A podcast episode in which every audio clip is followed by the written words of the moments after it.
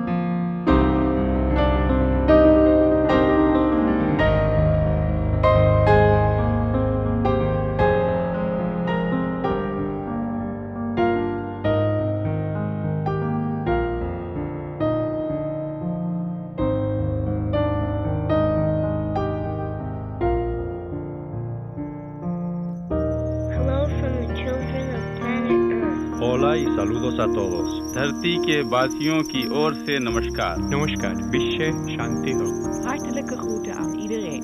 Shalom. تحياتنا للأصدقاء. From this distant vantage point, the Earth might not seem of any particular interest. But for us, it's different. Consider again that dot. That's here. That's home. That's us. On it, everyone you love, everyone you know, everyone you ever heard of, every human being who ever was, lived out their lives. Thousands of confident religions, ideologies, and economic doctrines. Every hunter and forager, every hero and coward, every creator and destroyer of civilization, every king and peasant, every young couple in love, every mother and father, every saint and sinner in the history of our species lived there, on the mote of dust, suspended in a sunbeam. The earth is a very small stage in a vast cosmic arena. Think of the endless cruelties visited by the inhabitants of one corner of this pixel on the scarcely distinguishable inhabitants of some other corner. How frequent their misunderstandings, how eager they are to kill one another, how fervent their hatreds. There is perhaps no better demonstration of the folly of human conceits than this distant image of our tiny world. To me, it underscores our responsibility to deal more kindly with one another and to preserve and cherish the pale blue dot, the only home we've ever known.